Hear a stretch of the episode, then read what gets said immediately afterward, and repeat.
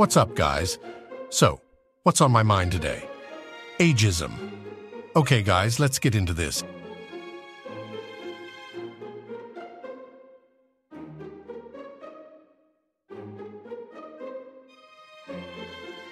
It is evident, and perhaps many of you would concur, that discussions surrounding President Joe Biden's age often indirectly target his vice president, Kamala Harris.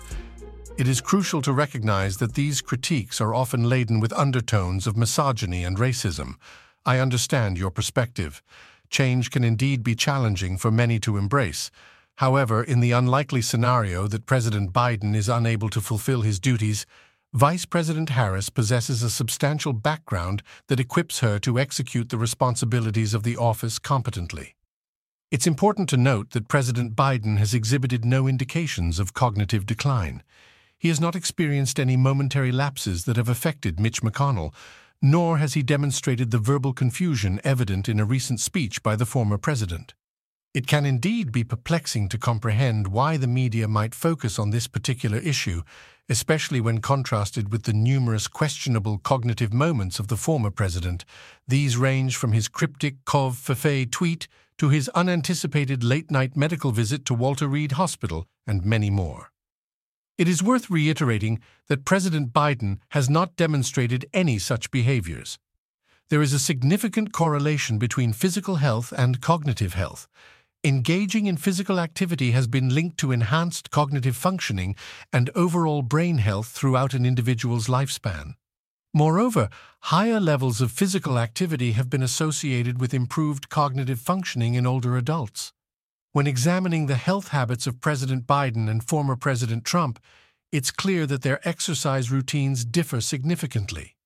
President Biden maintains a regular exercise regimen, typically working out five days a week for approximately 45 minutes per session. His routine encompasses a variety of activities, including weightlifting, cardio, and core exercises.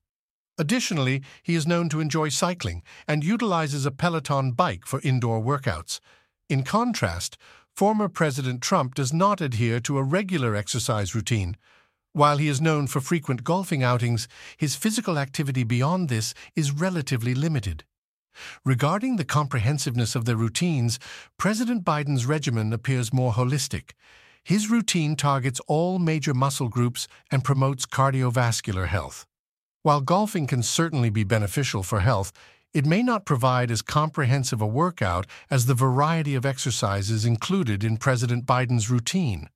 It's important to note that many media outlets and individuals tend to focus on the most obvious or easily accessible information rather than conducting a thorough investigation.